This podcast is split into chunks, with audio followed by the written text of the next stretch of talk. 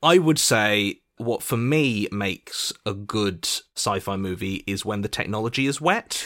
Oh, yeah.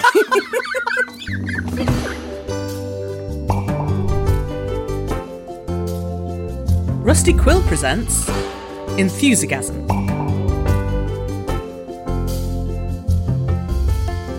Hello friends and fans, and welcome to Enthusiasm, the show where we talk about a few of our favourite things. I am your host, Helen Gould, one of the best Rusty Quillers. Today we're talking about sci-fi films, and I am astronomically glad to be joined by Kathy, Johnny, and Tom. As always, we shall introduce ourselves alphabetically. So, Kathy, what are your pronouns and what do you do? Hello, I'm Kathy Rinella, she, her, and I am an audio master at Rusty Quill. And Johnny, what are your pronouns and what do you do? Hi, I'm Johnny, he, him. You will probably know me most from the Magnus Archives, and I do other things. Mysterious things. Let me watch sci-fi movies sometimes. And Tom, what are your pronouns and what do you do? Hello, I'm Tom Crowley. I'm a he, him, and I do writing, acting and comedy in various media. People listening to this will probably know me best from Wooden Overcoats, which I act in and write for. I'm also in Victoriosity, the Beef and Dairy Network podcast, and I do my own solo sketch and character comedy podcast called Crowley Time, which is the one thing that I implore everyone listening to this to go and listen to, because it's the least well listened to of all the things I've mentioned. Oh. And it takes me hours. Oh. But people seem to like it, so I'm happy enough. But anyway, thank you. Yes, that's me. Okay. So we're talking about sci-fi films, and I'm interested to know what people think a film should have, or what kind of story it should be telling in order to be considered science fiction. There's a bunch of answers to this, aren't there? Oh, yeah. Mm-hmm. That's why I asked it. And I think they change depending on, like, how pedantic you are. Because I think technically science fiction is meant to be a vision of a future or alternate present where one particular scientific deviation or development has pushed society in a certain direction. And if it's just like stuff in space, it's space fantasy. And if it's the same as science fiction, but there's no scientific element, it's just speculative fiction, I think. I think for me, it's genre questions are always, boring. Complicated and I love that. This is... No, Tom is happy to call me out on my own podcast. Boring. First time that we've met each other. It's fine. It's not. Asking the questions are very interesting. I have a very personal sort of way I think about, what is genre and what is setting, which, weirdly, I think actually comes from thinking about stuff in terms of, tabletop role-playing, where, you will have, the system, which is, how things are resolved, how the actual game works, and the setting. And often you will have a system that can have lots of different settings. And, to me, often genre feels like, what is the fiction system? What is the fiction trying to achieve? So I quite like speculative fiction as, the genre in terms of, you're taking, a what if. You're looking at the world if X, which can apply to fantasy, it can apply to, space stuff, it can apply to the modern day. Whereas I think of science fiction as these days much more of a setting, of much more of a set of aesthetics and tropes that tend to be wrapped around genre. But that's how I tend to think of it. And obviously, as with all these, let's draw nice clean lines between different sorts of art and stories. It's all just drawing your own personal little boundaries. You're not going to find a definitive answer, are you? No. It's because I suppose genre, you kind of go, for one thing, the word genre now means sort of anything not set in the naturalistic present day world. Or some things that are, but people are wizards or something. Yeah, in publishing, people will be like, oh, no, that's genre fiction. That's genre fiction, actually, yeah, because that guy's got a magic wand. But yeah, it's technically, from what you're saying, Johnny, quite an interesting way to think about it is genre is action or adventure, but science fiction isn't really a genre anymore. It's a trapping. Yeah. It's a set of descriptors, or identifiable characteristics that might contain a story that's a detective or a romance or a whatever. Yeah, absolutely. I think science fiction has become such a misnomer to the point where it just, to branch off that, it gets tacked on a lot to just as a generic description of, well, the story has science in it and it's fiction, so therefore it's science fiction, which can be a little misleading from that kind of understanding of sci-fi being a possible future and whatnot, especially when you're looking at things that kind of track backwards into past storylines. I think the line gets blurred a little bit there, but yeah. And I think science fiction also, depending on how you're looking at it, also is defined by showcasing not just like a possible future based on a change, but also a reflection of the culture at the time that the story's been developed, because it's always about like what's going to happen in the future due to these problematic events now, or due to an issue that has popped up, and how that reflects later on. Yeah. What if instead of communists, it was monsters or similar? Mm. Or in the 80s, it's like, what will we do when fax machines get too powerful? And then explode a bomb. Also, like, as with all these questions, like, I think that these kind of labels are often useful as descriptive shorthand. So, like, when you say, oh, this is sci-fi, there's a bunch of stuff that I'm like, okay, I know I am therefore expecting X, Y, and Z. As opposed to, I find that they are often counterproductive when they are used in a sort of a prescriptive way, as if to say, when you say, well, no, this label means it has to be X or Y, rather than, well, you know, I've heard that this label is applied to it, so I've got these expectations. Mm. Do you think that's maybe a demographics thing as well? Like, a Hollywood producer has heard, the commission bot 9000 has heard that sci-fi plays well now. Mm-hmm. So they look for the word sci-fi on the document, and it's like, is it really science fiction? Yeah, there's like a telepathic kid in it, so sure. And it's like, oh, tick, sci-fi. Like, maybe that's what these things are all in the service of. Yeah.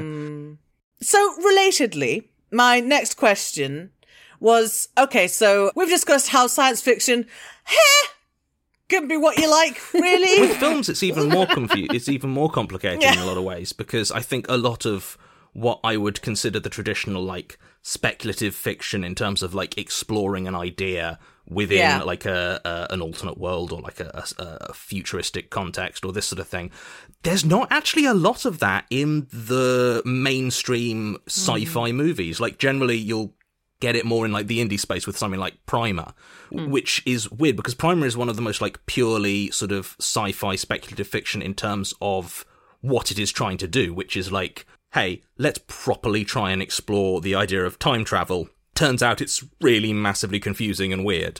But the trappings are not at all what one would consider normal sci-fi. It's because it's a pair of modern-day inventors out of their garage and creating these devices that look very normal. So it's an interesting one that, like, to my eyes, genre-wise, that is one of the most, like, science fiction movies out there. But you would not know it to look at it. Well, similarly, I was looking into kind of how you would define this sort of thing and what films I'd count among favourites for me personally. And one of the few kind of really properly textbook definition science fiction movies is Eternal Sunshine of the Spotless Mind. Yeah. Yes. Which is a mumblecore, like, indie rom-com with a sort of tragic bent to it. And it's like, you wouldn't at all go, sci-fi films of the last 20 years, Eternal Sunshine. It doesn't necessarily... But it is, and if it were a novel, you wouldn't question it once. You'd go, yeah, that's a science fiction novel. Yeah, because there isn't quite the tradition of exploring ideas, I think, in the sci-fi movie compared to, like, the sci-fi short story, novella, novel, that sort of tradition. Certainly not in the last, like, 30, 40 years, I'd say. Like, you go back to the 70s and you get some really weird experimental stuff where, you know, like, Zardoz answering the question of, what if a giant floating head gave Sean Connery a gun while he was in a jockstrap? Vomited guns onto some guys. Yeah. What are your thoughts, Kathy? You took them all. Thoughts on Zardoz? Pro, con? I find it interesting. It is kind of a side step. I find it interesting how the idea of sci-fi as a quintessential genre has changed over the years. When you're talking about, like, a classic sci-fi film, my brain goes back to Forbidden Planet, 1950s. Mm. One of the very first good, what I mean by good is non-B movie sci-fi films, because there are many B movie sci-fi films back in those days. Yeah. I don't actually know much about Forbidden Planet. What's actually... I would definitely go watch it. It's maybe about an hour and a half long, hour and 45 minutes. It is one of the grandfathers of a lot of what we consider classic popular sci-fi films today.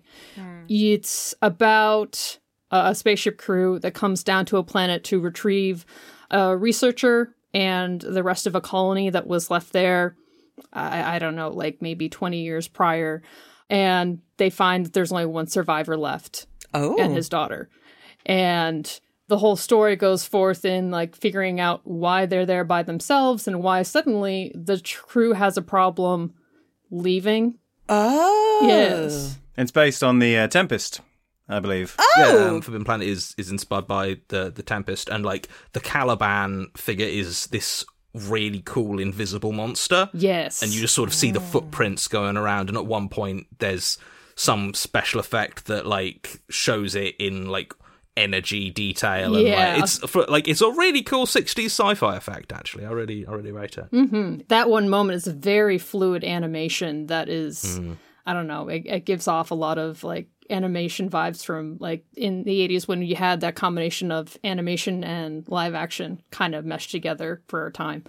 But there's so many tropes and ideas that are established in Forbidden Planet that go on to show up in Star Trek, Star Wars, Doctor Who, you name it. Transporters, certain borrowed props, special effects. It really sets the look of like sci-fi does for the rest of the century. Yeah. Mm. I know they reused a load of props from Forbidden Planet for various episodes of The Twilight Zone, which being like a ginormously popular show at its time, I imagine that also bled through and created this incredibly influential aesthetic just by accident. Because they went, oh, I needed a spaceship. Oh, there's one on the back a lot. We'll use that. What was this in? Forbidden Planet or something. I don't know. Can't remember. Mm-hmm. Oh, that robot suit's cool. Let's use that. And it's because they haven't got any money because it's television in the 1960s. I love recycled props, like, periodically. Weirdly, like, the soldier armour from Starship Troopers keeps cropping up in low-budget sci-fi shows. Oh, nice. Because they've clearly just got a whole bunch of them still in a prop warehouse somewhere. And so whenever they're like, oh, yeah, we need some, like, military-looking dudes in space, it's like, here, have the old Starship Troopers armour. Beautiful. They must have made so many of them, because there's a lot of shot. They don't all look like digital compositions either. Like, they must have made dozens of those things. And they're quite generic. Yeah. That's... free cycle. Yeah, no, exactly. And obviously this is back in the day where, like, if you had a lot of extras dressed a certain way, what that meant is you had a lot of costumes left over. Mm-hmm. Mm-hmm. Now they just film one guy and then duplicate him... digitally 4,000 times. Also, from what I've heard, a lot of the stuff that they make props out of these days degrades a lot faster than the really? Stuff. I could be talking completely out my ass for this, but yeah, I think modern props degrade faster than old ones, but I could be. You know what? I don't even remember where I heard that. So did you dream this, Johnny? I might have. Who knows? Is our thesis then that one of the things that makes a good sci-fi film is how many props from it get reused in the future? Yeah, in low-budget television programs. Yeah. Well, to be fair, if that's the case, then almost all period dramas are also amazing sci-fi films. Yes. Yeah, true. Because the number of, like, Elizabethan dresses in Hollywood is, like, 3. Yeah. It's because they take so long to make. It's very, very complex and very expensive. Space soldier future guy, easy. Yeah. Elizabethan lady of the manor, incredibly difficult. I mean, what else on a more serious bent makes a good sci-fi film? My answer is sort of dull, but it's just what I would say about any film, which is like the human element of it. Like, and by human, I mean any humanoid thinking creature. The person element. You know, especially with sci-fi, it could be an alien. Yeah, it could be a robot, could be anything. Mm-hmm. Yeah. But it's, you know, characters with interesting personalities that interact in interesting ways with other characters, stories that come from character and jokes that ideally also come from character, some degree of sort of humour of some kind. Nothing too po-faced, in my opinion. That's more subjective, I suppose. But also, what I realised was also...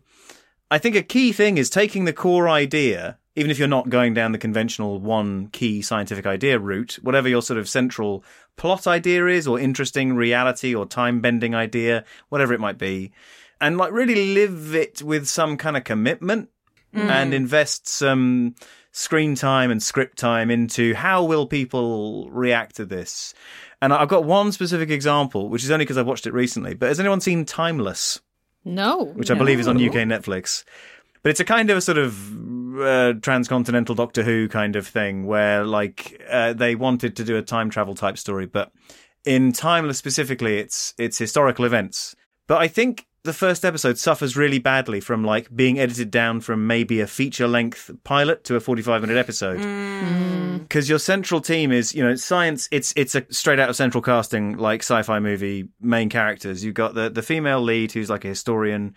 You've got a military guy who's there to be the muscle. And you've got a nerd guy who's there to keep track of the, like, machines, basically. So the female historian lead... I think because of some harsh edits, essentially her introduction to, like, we've got time travel is like, cool, and you go, and it's like, sort of ruins the entire first episode because you go, hang on, this is your entire life's work, understanding history. You can go there now. Yeah, cool. What? Wow, that's crazy. Anyway, let's go. That's ridiculous. I kind of respect that as a reaction. Yeah. Like that. Imagine being that unfazed. But would you do that? If you were time machine. But the fact that someone could is so wild that I'm like, yeah, I want to see what kind of person that is. I find it hard to relate to that person who's just like, well, really, anyway, where are we going? Interesting. Yeah. Well, maybe. I mean, but to my mind, I think that would fall under, like, I really feel like it. You when you watch it, firstly the edits are incredibly quick. It's like expositional line, establishing shot. In we go. So you can really feel like they were up against it with cutting it down. I see. And I feel like maybe her, well, and the other main characters' sort of arcs of going a real time machine of like just gone. And you go, am I meant to be impressed by this or not in this world? It's kind of hard to tell. Anyway, I have obviously like Tom's answer about like good writing. Is yes, the real answer. Good writing is the answer.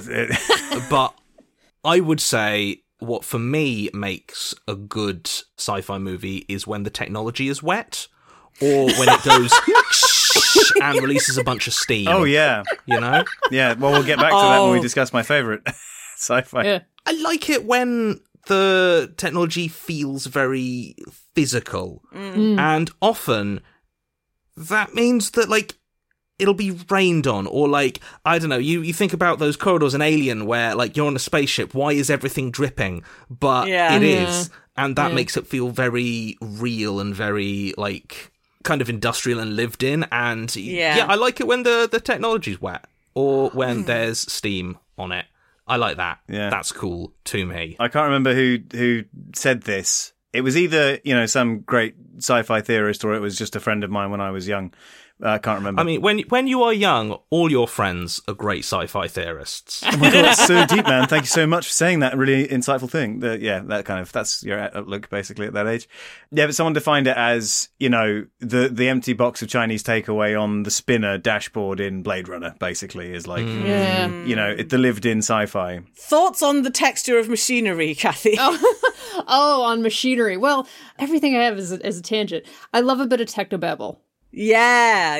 I know that's debatable, but you can present me all the technology down the corridor, but if you can give me some wild explanation for why it's there or what it does with just a little bit of science truth in it, I'm sold. I don't know. Something about having that full explanation just delivered at length. For me, that's like a partial immersion into the, oh yeah, I see. I appreciate it. I will now buy into your narrative because you've at least tried to add some logic to this science fiction layout that you've given. Never mind the fact that we can tell from your prop that you've used 3 different electrical plugs and maybe 2 slider bars from an audio desk. No, it's all right. I will suspend my disbelief. We're good. Just look at this. That is a toaster. And a Lego Millennium Falcon on the side. Yes. As opposed to something like Looper, which explicitly is like, hey, don't think too hard about the time travel. Yeah. Like, there's literally a guy in Looper who's like Joseph Gordon-Levitt's boss, who's like, don't think so much about the time travel. I can't even keep it straight. I think it is Bruce Willis as well says this, and it's about he's talking about the memories thing, which I think that I forgive, because it's like, yeah, what is the effect of mechanical time travel on a wet human brain? Like, who knows? Mm-hmm. Like, what would it be? But it's, yeah. But also what I liked about Looper was this idea that they've got time travel, but it's awful. Like, it's just like a washing machine you shove an assassin in, and then he turns up exactly, is it 30 years earlier? And they can't control it. Oh, no. They loop the victims. They send the victims back. Oh, no, yeah, that's right. Not an assassin. They send the... That's it. And that's why Bruce... Of course it is, because that's why Bruce Willis turns up. Yeah. Spoiler alert for Looper. If anyone doesn't know the premise of Looper. Oh, there's one other thing. That makes a sci-fi film really good, and that's Greebling. Do you know Greebling? No. What's Greebling? No. The guy that Han Solo shot in A New Hope? Well, no, I mean, to be fair, both the Millennium Falcon and the Death Star have loads of greebling on them. Mm-hmm. Greebling is that thing where on a flat sci-fi surface, like on the outside of like a big building or a spaceship, they put lots of like uneven little bits and bobs and like little just details that like aren't really anything. Mm. They're just there to give the surface texture, and that's called greebling. Why are these ridges here? Are they here to make the Death Star like less aerodynamic? Yeah, and I love it. I love greebling. Everything looks better if it like it. Listener, just Google Greebling, Greebling ?? Just Google it, and it's great. I love it. And while, audience, you are Googling Greebling, we're going to take a break, and we'll be back in a second. And welcome back. Okay, so we've discussed what sci-fi is and what is cool about it. And so now we're going to get into the meat of the question. Not the meat of the episode. What are your favourite sci-fi films? Tell me about them. Tell me why you like them. Maybe the meat of the episode could be Soylent Green. Yes. That's not my answer. Lovely. It's good, but that wasn't what I was going to say. Yeah, it's all right. You just kept saying meat. So that's what came to mind. It's because Johnny's here. Mr. Meat himself. Yeah. Mr. Soylent, 1997. They call him Johnny Meaty Sims. Soylent Sims, they call him. Yep. It's really nice to have a professional on here. Kathy, let's move away from these terrible boys. Kathy, you and me. Tell me your favourite sci-fi film.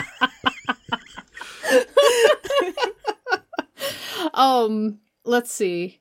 I've got a soft spot for sci-fi comedies when they pop up. Ooh. I love them. I love them to bits. I love Galaxy Quest. I love... That's so good. I think Paul's really nice. I love Hitchhiker's Guide to the Galaxy. Oh, well, naturally. But also the TV series that preceded the movie as well was brilliant and wonky. So many 80s movies that went down that trajectory of weird science. You know, from Back to the Future, Ghostbusters, Bill and Ted's, all those, just wonderful. If I was to look at something non-comedy, I did recently watch a series of shorts called The World of Tomorrow by Don Hertzfeldt. I think I'm saying that correctly. Oh, right, yeah. Yes. They're a series of animated shorts made over the course of probably 3 years total, I think. They get dark, but... That's never happened in sci-fi before. What, you mean dark from Don My Anus is Bleeding Hertzfeldt? What? That's a different movie. It's the more famous one, I think. Is Is the movie called My Alien? What is it? It's the Rejected Ads. I think it's called Rejected Adverts, which was that was the one that I guess went viral, but kind of before that was the thing, I suppose. It was very popular. Yeah, back in the early 2000s. Yeah. Bunch of rejected animated shorts for hypothetical big companies that. Then the animation kind of took over itself. I see. What I love about this series of shorts, that they are shorts, which after Lord of the Rings kind of made the presence of, made it known to Hollywood that, hey, people will sit for like a 3-hour long movie. That I think a lot of sci-fi movies have kind of like gets into a big long drama that you gotta sit 2.5 hours for. And there's so much that you can tell with sci-fi elements in it in just a short time period. And I think that gets kind of lost. So it's kind of refreshing to watch a short that goes into his whole universe. But more fascinating is that what the creator did is it's a series of 3. And the first one, he took a recording of his niece's ramblings, who's like 4 years old at the time. And made a story out of the babblings that his 4-year-old niece was making. Oh, that's great. And it's wonderful. And then the second episode is the continuation of that first episode, and it's the ramblings of his niece when she was 5. Oh, nice. Oh. Except it got so much more complicated within that 1 year between age 4 and age 5 that it took him 3 times as long to get the second episode done. I think it took like a 1.5 years to kind of piece together, produce, write, animate, etc. And then the third one is trying to tie the universe that basically his niece made at this young age, piece it together and kind of jump into the fallout of what happened with all the elements that happened in episodes 1 and 2. Cool. It is very nice. I say it's dark because there's a lot of time travel and there's a lot of themes of mortality and immortality and if you can live forever, how cheap life suddenly becomes. Tom, what's your favorite sci-fi film? Now, I thought about this long and hard. It's hard to say. I think probably the best sci-fi film ever made is Alien, because it is the best film ever made that is a science fiction film. If that definition makes sense. In that it's just an incredible film. Like it's so tight and taut, and the characterization is beautiful, and it's just fantastic. It stands up so incredibly well in terms of its design, music, acting, everything. I found that Alien often comes up. Yeah. Do you not think it's more of a horror film? Now, this is an interesting question, because again, I was thinking about this when I was looking up, Eternal Sunshine of the Spotless Mind is an absolute copper-bottomed classic sci-fi plot. Yeah. And Alien is a haunted house film in space. But I guess I would say, yes, it is a science fiction film or a sci-fi horror, if you want to go into subgenres, because if you take the textbook definition, you're saying this is a future where humanity is exploring new uncharted planes. Yeah. So whereas like you might have met a tiger as a sort of trader or trucker on a clipper ship in the 15th century and gone, what's that? Like now you're seeing the xenomorph and going, whoa, what's that? In space, in a space clipper ship. So I think, yes, it does count because it's taking a sort of scientific advancement or a point in humanity's future that follows a specific thing. And also, crucially, it has that kind of classic science fiction corporate dystopian element to it in terms of like where human society is going, because it's because of Weyland-Yutani that they can't obey the quarantine rules and they can't behave responsibly. It's all Weyland-Yutani trying to acquire the xenomorph. So I would say, yes, it does count, even if, yes, the way in which it's a great film is the way in which it's horror, I suppose, primarily. Yeah. You know, this is where the patented Johnny Sims classification method really comes into its own. Here we go. Because I can very easily say, well, as a genre, it's a horror movie. But the setting is science fiction. It's science fiction, actually. Yeah, and the more you think, it doesn't make sense, does it? Because there's not one sci-fi aesthetic or plot or tone, is there? So Spaceballs and Alien technically are in the same, and have John Hurt playing the same character in them both. So that's actually too close an example, if anything. No, Alien's fantastic. Like, again, strong example of my wet technology thesis. Very much, yeah. Because everything's very physical, everything's dripping. Why is it dripping? I don't know. Surely the water is important to not be dripping in a closed environment of a spaceship, but no, it's just leaking down everywhere. It's all over the shop. Well, it's the future, and we've mastered, light speed, interstellar travel, but we haven't mastered like a boiler. Like, you still need a bath in the morning, and so you have to have a boiler, and sometimes those pipes leak, hence steam and condensation develops. Mm-hmm. So I love Alien as well, because it is something you don't actually see super often, which is a working class sci-fi. Yeah, completely. If that makes sense, like all the characters are like blue collar. They are truckers. Like they are there to maintain and look after this big mining ship. And, like, there's, like, I think Ash, the android, is, like, the closest thing to, like, a scientific professional. Mm. It's interesting if you chart the sort of the progression of, like, the alien stuff to Prometheus, which is much more of a... I was about to say much more of a middle-class crew, which I felt very silly for saying, but actually it's true. Yeah, the Prometheus crew... it's like the Alien crew, but everyone's middle-class professionals who want to do some science. Mm. There's a geologist. He likes rocks. There's that guy. Yeah. Classic character. A biologist probably. I don't remember. There's a couple. I think they have sex in the shower at the end in a real, like, 11th hour Hail Mary nudity. Probably. It's been a long time.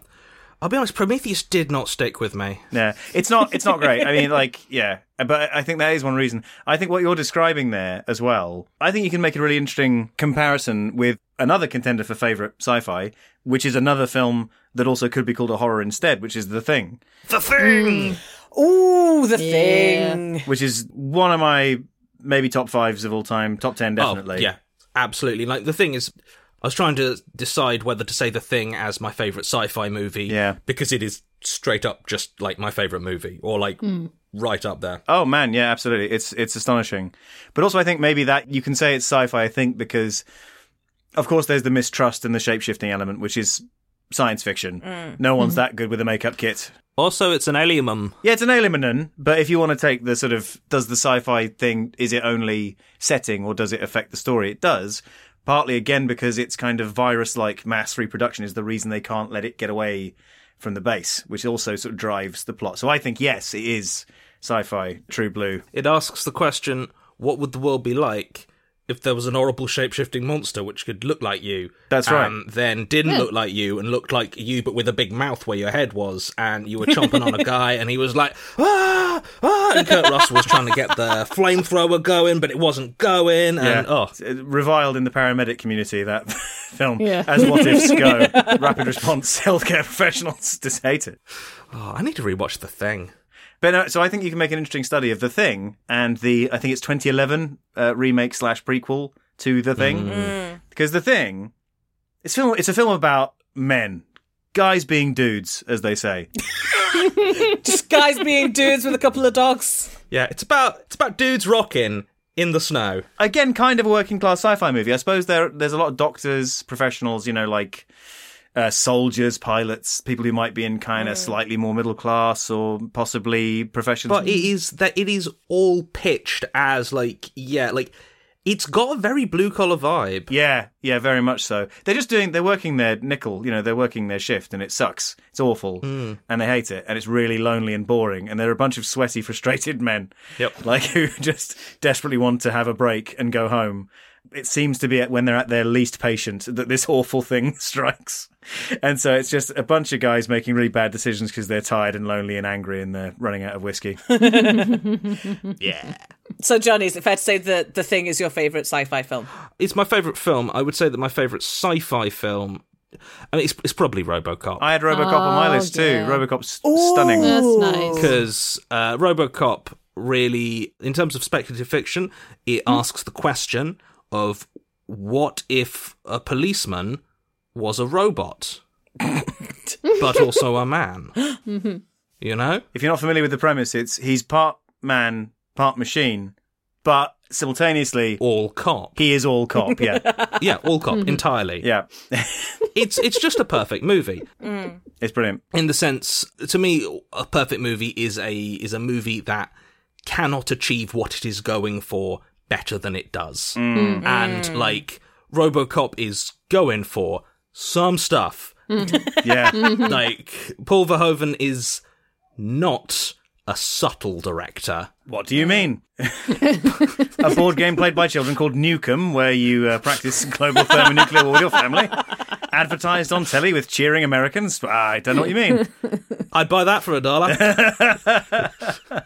But it's just really good. Also, it's one of those movies where, like, I realised gradually how much of a favourite it was of mine, because, like, back in the days when, you know, people watched TV with, like, loads of channels, periodically late at night flicking through, any time I flicked onto something and RoboCop was there, didn't matter at what point it was, I was like, oh, I guess I'm watching RoboCop till the end of RoboCop. Yeah, Predator's sort of similar, actually. I think it's hard to not be in the mood. Mm. Can I just say thank you very much for this play-by-play reminder of RoboCop, because I have a bad habit of... No. Honestly, genuinely, I have this bad habit of superimposing similar things on top of each other. So somewhere in my past, I have gotten RoboCop and the Terminator kind of fused together into one movie. No, that makes sense. Yeah. Yeah. And now I got to go back and watch it again. I'm pretty confident that I could broadly shot for shot just tell RoboCop as a story. Like when that guy dips his fingers in, when Clarence dips his fingers in that guy's wine and puts it up his nose for some reason. Yeah. He's like, Miguel Ferrer is reaching for the grenade. He's reaching for the grenade. I've never seen RoboCop, so all of this is just the wildest thing I've ever heard. Yeah, it's... Why does he do it? Nobody knows. Oh, God. Right. Oh. Well, I was going to round us off on a final question, but we're really running over. Tell you what, we will do the last. Also, I love Dark City. If you haven't seen Dark City, watch Dark City. Oh, I haven't seen Dark City. Thank you. Yes, watch that's Dark on City. The list. Yeah. Okay. Nice. I'm going to ask what I hope will be a fairly quick question, which is there an upcoming sci-fi film that anyone is excited about? No. There we go. That's quick. That's like perfect. I mean, actually, also no, because I'm really bad at keeping up with upcoming films. I'm always getting surprised. I'm sure there's a bunch, to be fair. I think I saw an interesting one called Chariot. I'll give you a quick rundown of some research I did earlier, very quickly. Chariot is a film that's coming up starring John Malkovich with an interesting premise. It looks like it might get you wrapped up in its own nonsense. But the trailer was very interesting until a woman turned up doing the worst English accent I've ever heard. Oh, no. Spider-Verse 2 Part 1 is a sci-fi film, I guess. It's all about multiverses. Spider-Verse is maybe the third or fourth best superhero film ever made. Oh, it's great. Mm-hmm. Yes. After The Incredibles, Rocketeer, and Mask of the Phantasm. But, Strong? Okay. Yeah, that's, well, listen, I'll stand by that. If you want to do another enthusiasm on Batman the Animated Series, Helen. Oh, God, all right. Absolutely. Yeah. Any time, anywhere. Yes, please. But I love Spider-Verse so much. I worry about it being stretched out beyond its welcome and getting franchised to death like everything else. We'll wait and see. And I think Lightyear will be loads of fun, even though it's not the most exciting prospect ever. Mm. Right. I'm still like, Pixar are some of the best people in the world at making films, and if they're going to make a fun sci-fi romp, I will be there to watch it. Yeah. Mm-hmm. What about you, Kathy? Of the lineup that's coming down the pipeline, I would also say Lightyear. I don't know what to expect from it, but the more I see the trailers, the more I'm catching on to somebody, or maybe the entire department is in animation or in storyboarding. Definitely has a sci-fi background, and they definitely went in to do their research, both in fiction and fact, because you've got certain shots that they're throwing out there in the trailer of like the launches and the mechanics. It very much it gives off some NASA vibes from some of the recent launches. I see. And a lot of the shots that they're previewing, there's one that kind of reminds you a little bit of Dagobah from Star Wars. There's another shot that looks eerily like something out of Space Above and Beyond, which is a 90s sci-fi TV series. And still more that kind of looks like it could be related to Halo shots a little bit. So it's like, it's all over. It's like, you know what? This looks like it could be a fun Easter egg basket of like little sci-fi goodies for the nerds out there.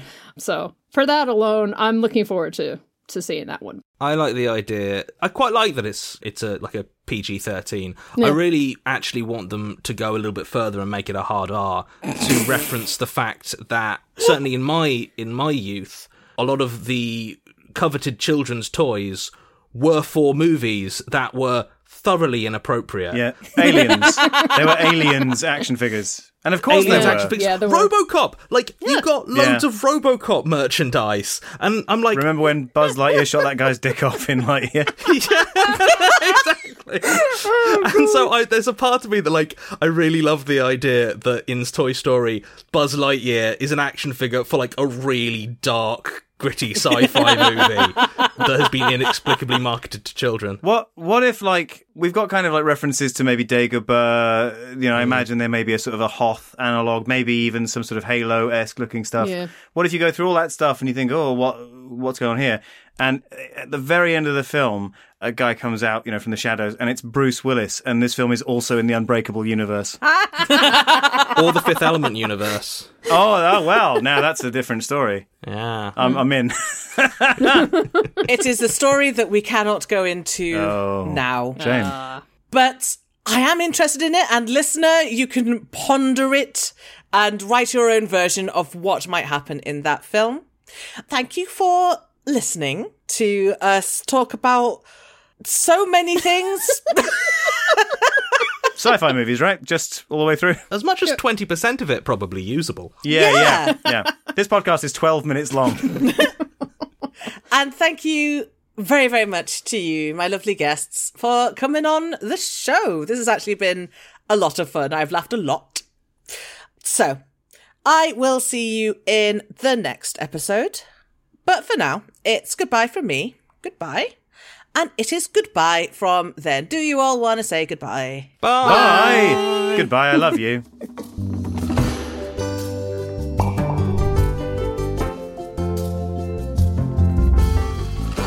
Enthusiasm is a podcast distributed by Rusty Quill and licensed under a Creative Commons Attribution Non-Commercial Share-alike 4.0 international license. It is directed by Helen Gould, produced by Lowry Ann Davis, with executive producers Alexander J. Newell and April Sumner, and edited by Marissa Ewing, Tessa Broom, and Kathy Rinella. Thanks for listening.